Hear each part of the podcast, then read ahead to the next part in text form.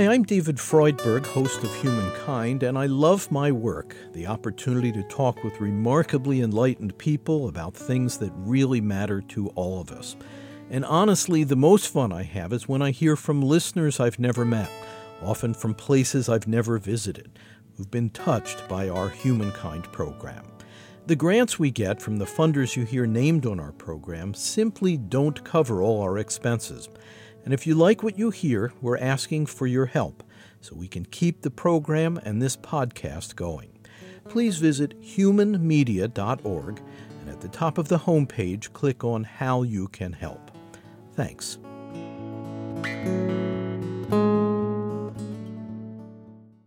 Humankind is produced in association with WGBH Boston. This special documentary project, Resilient Nurses, is supported by the Compassionate Care Initiative at the University of Virginia School of Nursing and by the Humankind Program Fund.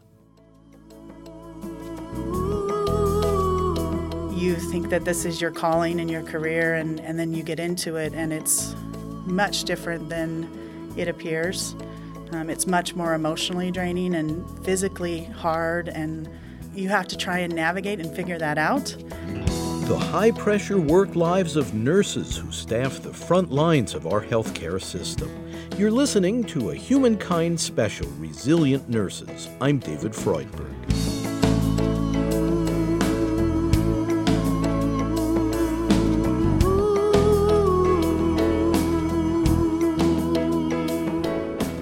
With more than six registered nurses for every physician in the States, nurses spend far more time with patients than doctors.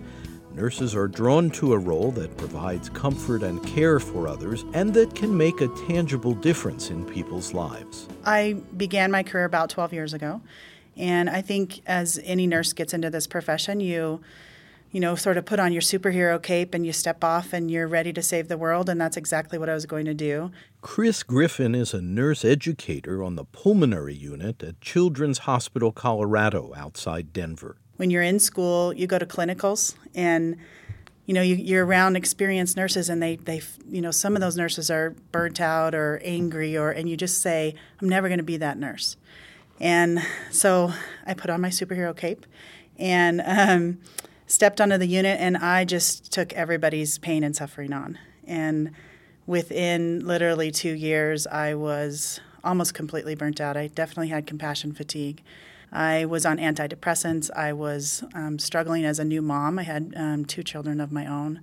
My husband, who was very compassionate and very patient with me, you know, our relationship was suffering and really almost just left nursing altogether because I felt like I wasn't strong enough, that I didn't have what it took to be you know, um, a nurse and continually give to other people. In this program, we'll examine the substantial challenges of contemporary nursing and we'll consider some specific techniques nurses use to foster their resilience. Healthcare in America is projected to face rising demand. Baby boomers are reaching the age when people tend to consume sharply more care. At the same time, millions of newly insured people have entered the system, and a growing number of patients are battling chronic conditions from heart disease to cancer, diabetes to obesity. So the pressure on healthcare providers is mounting. I can't explain how exhausting it is to be a nurse on an inpatient unit. There's a physical thing where you're constantly running. Um, our nurses forget to take drink water during the day. Um, our nurses don't take bathroom breaks. Our nurses have to be almost forced to take a lunch break, which you can't imagine over a 12 hour period not meeting your own basic needs. But when you step away from the unit, there's that what's going to happen to my patients while I'm gone? I know my patient the best. I need to be there. And so they carry that tension with them. Chris Griffin and her colleagues work in a hospital where the patients are sickly children, sometimes very young. In addition, nurses must attend to the needs and concerns of anxious families in circumstances where the stakes are high. I actually had a couple back to back incidences that really took me completely down. Um, I had a mom um, who had a, her son was nine months old, and he, we were pulling support from him, And she literally was holding him, stood up, handed him to me, and said, I can't do this. You need to, don't leave him alone. I don't want him to die alone. And so she handed me her son.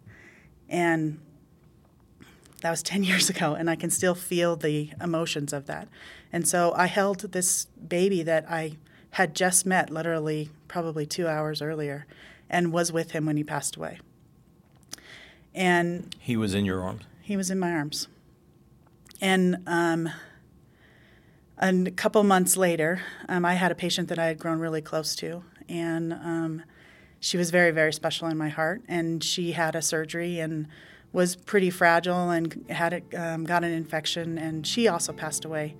Um, not in my arms, but surrounded by you know me and, and her other nurses and her mom and her grandpa, and those two events back to back, um, I was broken. I, I had nothing left.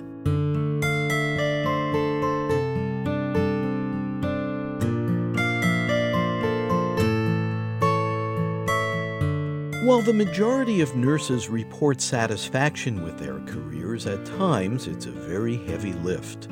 Work shifts often run 12 to 13 hours. This prompted the American Nurses Association to issue a position statement in 2014 about the consequences of nurse fatigue.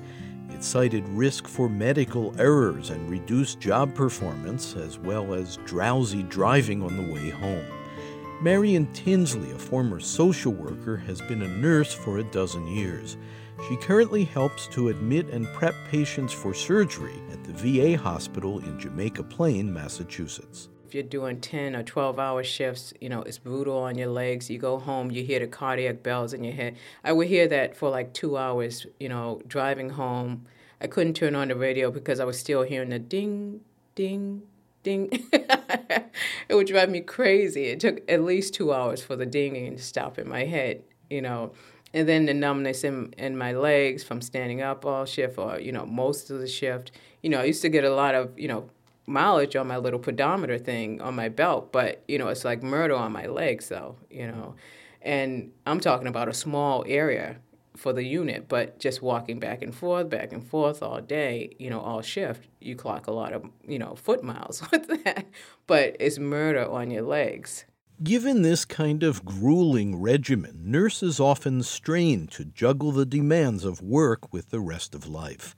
Marion has a son who is 13. For me, when I was doing floor nursing, was like the whole guilt as a mom of, you know, going home and being tired after a full shift, and um, uh, getting home after his bedtime and working on weekends and you know trying to see if he can be brought up so I can at least do lunch with him and you know so that stuff and, and that adds to it.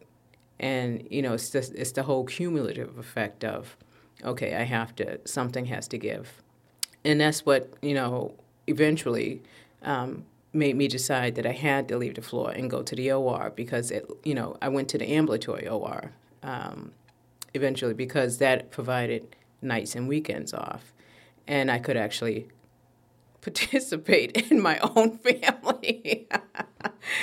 you know, I could actually be, you know, my son's mom, like on a regular basis, cook dinner, weekends. And nurses can be challenged not just by the draining work schedules or the inherent demands of caring for people who are sick. The professional culture among nurses can also wear them down. And more and more, American nursing is racially diverse, a factor that in certain cases can lead to friction within the staff. Marion Tinsley. I always felt like uh, there was a certain level of stress that you just have to assume is going to happen as a nurse. And so when it happens, you know, it's not going to break my day. What would really um, get to me was kind of like not having my coworkers support that type of thing when stress was definitely escalating. That's just how it was because we had a pretty heavy floor. People were just busy. You know, I don't, and I never felt that it was unrealistic to expect um, just supports, co-workers as well as um, you know beyond co-workers, management, and, and whatever else was you know was available. I want to ask you if there have been cases of racial insensitivity that you have experienced mm-hmm. Among colleagues, or perhaps even among between nurse and patient. Mm-hmm. No, I know that's that's definitely a a hot topic. It, I cannot say no to it. I will say that. Um, not from the patient. I, have never felt it from a patient or uh, to a patient. Honestly, it's I felt it uh, colleague definitely. As a black woman, it's it's not new. This is you know the the fact that you know someone feels like they they might be better than me, you know, simply because that you know that I'm African American. Um, and it's not that they know anything about me at all, other than what they see on the outside.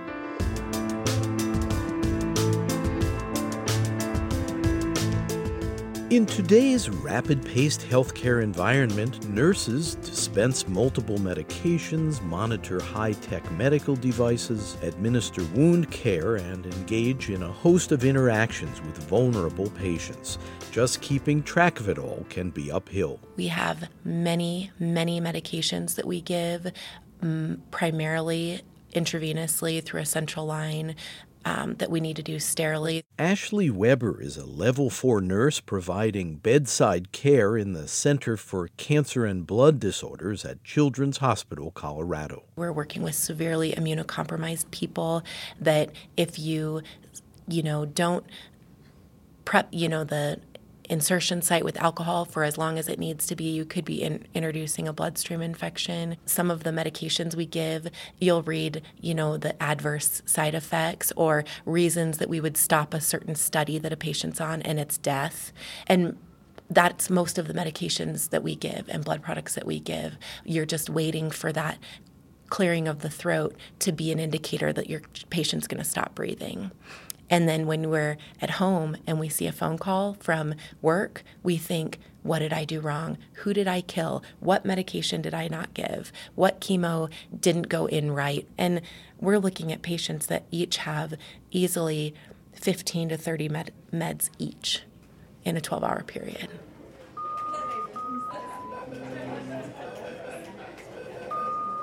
This is the Neurology and Neurosurgery Unit of the world famous Cleveland Clinic, a massive hospital complex which employs more than 11,000 nurses. One fact of life here is that the Cleveland Clinic has an exceptionally large load of high acuity patients, often people who are critically ill and may be the hardest to take care of. And with recent organizational changes, many patients now transfer from the intensive care unit more rapidly than in the past and need special attention. The staff on my units is doing more with less staffing. Um, they're definitely feeling the crunch of, you know, cost repositioning and cost effectiveness.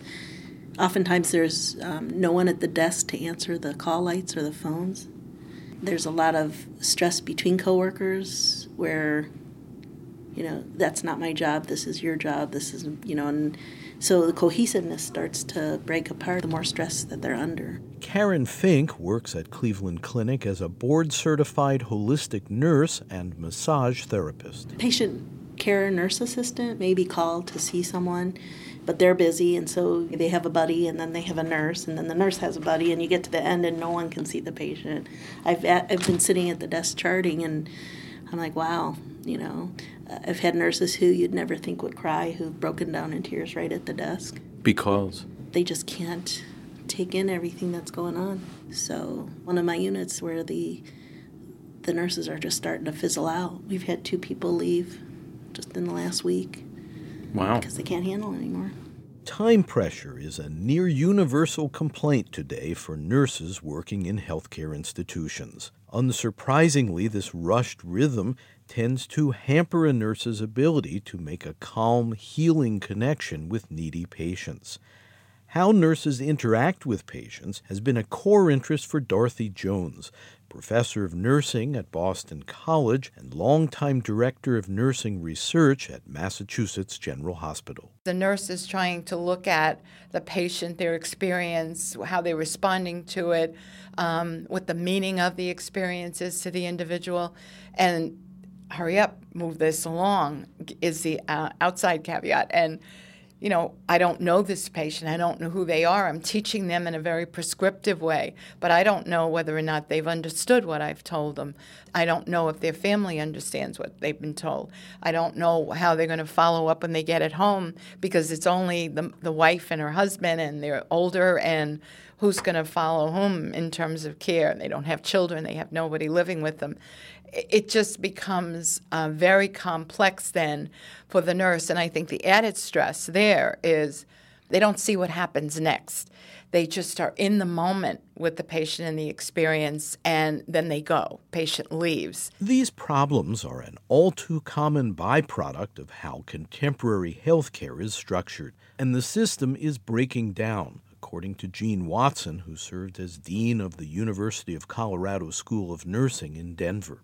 She's a highly respected voice for a more natural and caring approach to nursing and a passionate reformer of the current system. It is still a very industrial model. It's product driven, it's outdated with all the stresses of rushing, giving treatment, tasks, skills, meeting demands meeting being accountable for the medical technology and being accountable for the bureaucratic institutional demands in contrast to being able to directly serve the patient as they are called to do. What's happening is to unravel that, and the system just keeps putting more and more pressure on them. So it's a very high paced, high demand. That's compounded often with some of the difficulties of nursing itself. Nursing is hard on itself. Nurses are hard on themselves. They have a lot of pressures and they also have high expectations. They're very perfectionistic. They want to do everything right. So there's a lot of internal stress. Now, how about people who would say, but look, the person is sick. There are actual healthcare dollars that are being expended. There needs to be accountability in the system. There are errors. People are not necessarily always performing at the right level. What's wrong with feeling a little pressure to perform uh, appropriately? Well, there's nothing wrong with performing appropriately, but appropriate performance has to do with meeting the patient's needs and being accountable to the patient and all their technology and all their treatment and their demands, and being accountable for the safety of protecting that person, being accountable for the correct assessment of that person, being accountable to know what the context is and the meaning that that condition has for the patient so that they're working appropriately to address that patient's needs. When they are disconnecting, it's when they are just running in and robotically having to fulfill a prescription or fulfill a technology without even seeing the patient because of the rush. And going too fast to pay attention poses a threat to quality health care. Research shows that beleaguered providers have an increased risk of using the wrong medication or making an inaccurate entry in the medical record. And that, says University of Minnesota nursing professor Mary Jo Kreitzer, may impact patient safety. I think it can. If somebody is tired, or if somebody's on autopilot, I think it does increase the potential for errors. But it also increases um, the likelihood that that nurse is not going to be able to um, reach out and be perhaps as caring and supportive and empathetic um, to the patient um, as is desirable.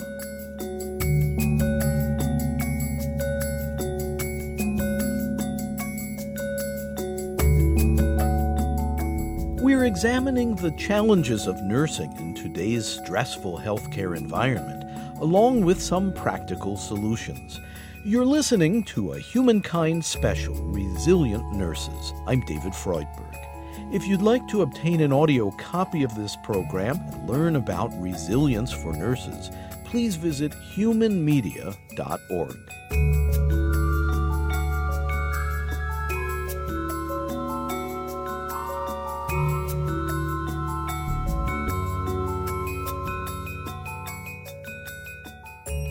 When healthcare providers are overloaded, a consequence can be lowered levels of patient satisfaction. It can also aggravate worker burnout, and that's a real concern for nursing. A shortage of available personnel is projected to grow to hundreds of thousands within a decade. Some of this will result from a large cohort of nurses naturally reaching retirement age but other nurses leave clinical practice citing an unfriendly workplace or emotional distress related to patient care or just exhaustion. Reverend Julie Swaney, head of chaplains at the University of Colorado Hospital in Aurora, counsels nurses in distress. They're there for hours. They don't leave the unit and come back. They're there at the patient bedside interacting with patients and families. They're also in between the patient and the physician and so there's always been attention and that's that's one thing but when they've been working with a patient at the bedside for a long time, and then the patient codes or dies or has a very difficult time, nurses experience that. They're in a relationship with the patient. And so um, that becomes a source of stress in and of itself. 315 and 314 for a shooting at Century Theaters. They're saying somebody's shooting in the auditorium where Batman was playing. Shortly after midnight, Friday, July 20th, 2012, a police dispatcher is fielding reports of gunfire at a cinema three miles from the hospital. There's 11 will be out on the east side. Somebody is still shooting inside theater number 9 for an employee. 514, I need the ambulance at Expo and Sable. I need the ambulance at Expo and Sable. 514, copy. A number of the, the patients came here through the emergency room and then were on our units. Um, it involved many of our staff, many of our very experienced staff. A huge piece of the trauma was the volume and the pace. It, it, it was so much of it. How many patients came in? 21. With gunshot wounds? Yeah. And, you know, they didn't just come by ambulance, they came by police car, they came by any number of ways um, into our emergency room. So, um, yes, there was a lot of that. Needless to say, stressful for staff. Yeah. 11, we've got the back covered and the south side covered. Team 6, we got another person outside shot in the leg of female. I got people running out of the theater that are shot in room 9. Copy, we'll let rescue know. They'll start more people. The repercussions of that event continue to play out for folks at University Hospital. Reverend Lucas Novak is also a staff chaplain at University of Colorado Hospital. I was covering the burn trauma unit and the orthopedic and rehab units. Um, so the majority of those folks that were admitted were on those units. Um, and I came on service when they were coming out of sedation. And so there were victims that uh, thought they were back in the movie theater and were trying to crawl out of bed because they could see the shooter right there. Healthcare professionals are trained to respond to emergency medical needs. But the events unfolding that night were enough to shake the staff at University Hospital. The shooting spree at the theater left 12 killed, 58 others injured. The accused gunman was a 24 year old with a degree in neuroscience.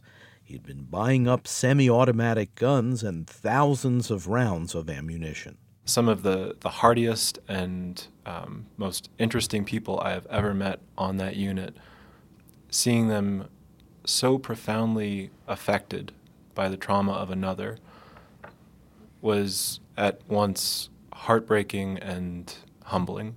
You know, this this one nurse that I had gotten to know quite well, and uh, he was trying to navigate both the the work stress of having multiple patients with very complex issues, and and needing to be in each room at the same time, as well as the trauma of here's somebody that is a teenager that was going to see a movie with their friends and and was shot all over their body.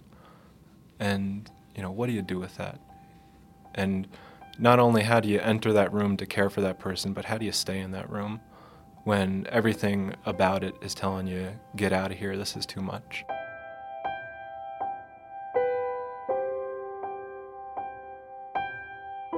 You know, for the for the patients, there isn't anything that I could have done in those days other than simply remind them you are in a safe place, that they are out of harm's way, that everyone around them is, is safe and caring for them.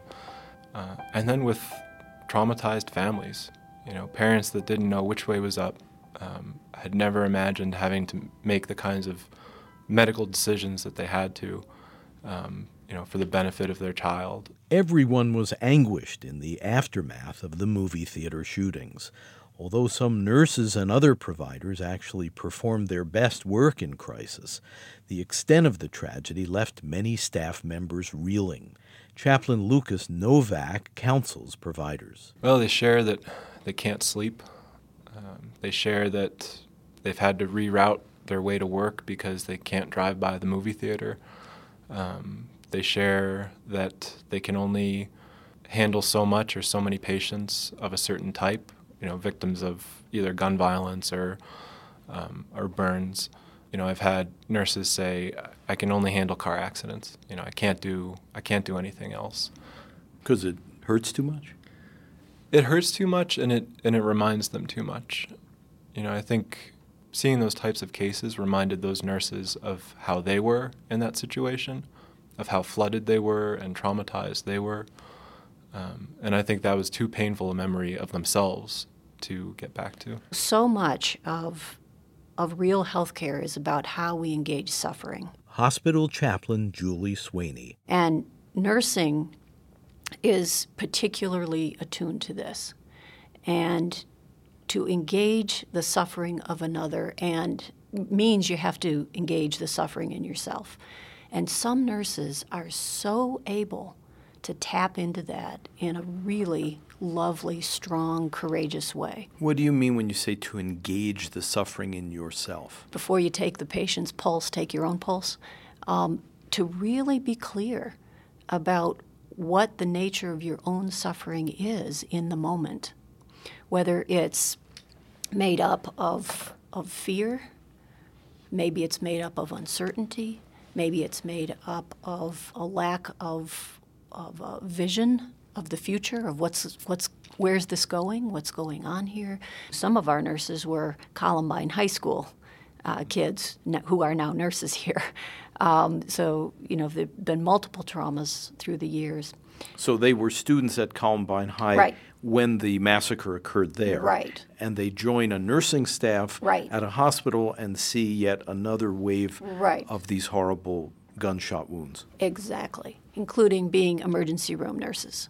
Did those people need support and counseling? Well, the, the I'll tell you, the staff um, and the administration were incredible um, in terms of having, you know, setting people aside, saying if this is too much, you can't do it.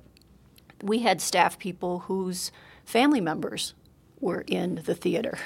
We had staff members who were at the theater, you know, who weren't shot, but they were there. It had ripple effects. Um, I would say that, you know, that, that adage that, you know, when something big happens to you, you have to tell it about 40 times before it settles down. They needed to say what all of their senses were assaulted by.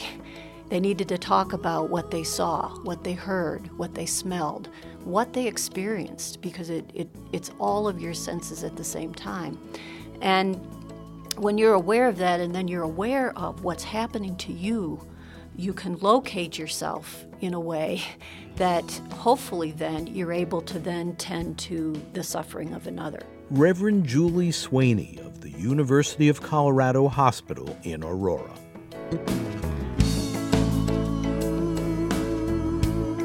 You're listening to Humankind. I'm David Freudberg. Studio recording by Antonio Oliart Rose. Editorial assistance from Ken Rogers, Kathy Graham, and Mark Kilstein. Webmaster Brian K. Johnson. Special thanks to Amy Moon and Carmi, Sarah Banson, Art Cohen, and Tony Buck. Our program is presented by Human Media in association with Connie Goldman Productions. Program development provided by Shart Media. To purchase a CD copy of this program, please call 1 800 5 LISTEN. That's 1 800 5 L I S T E N.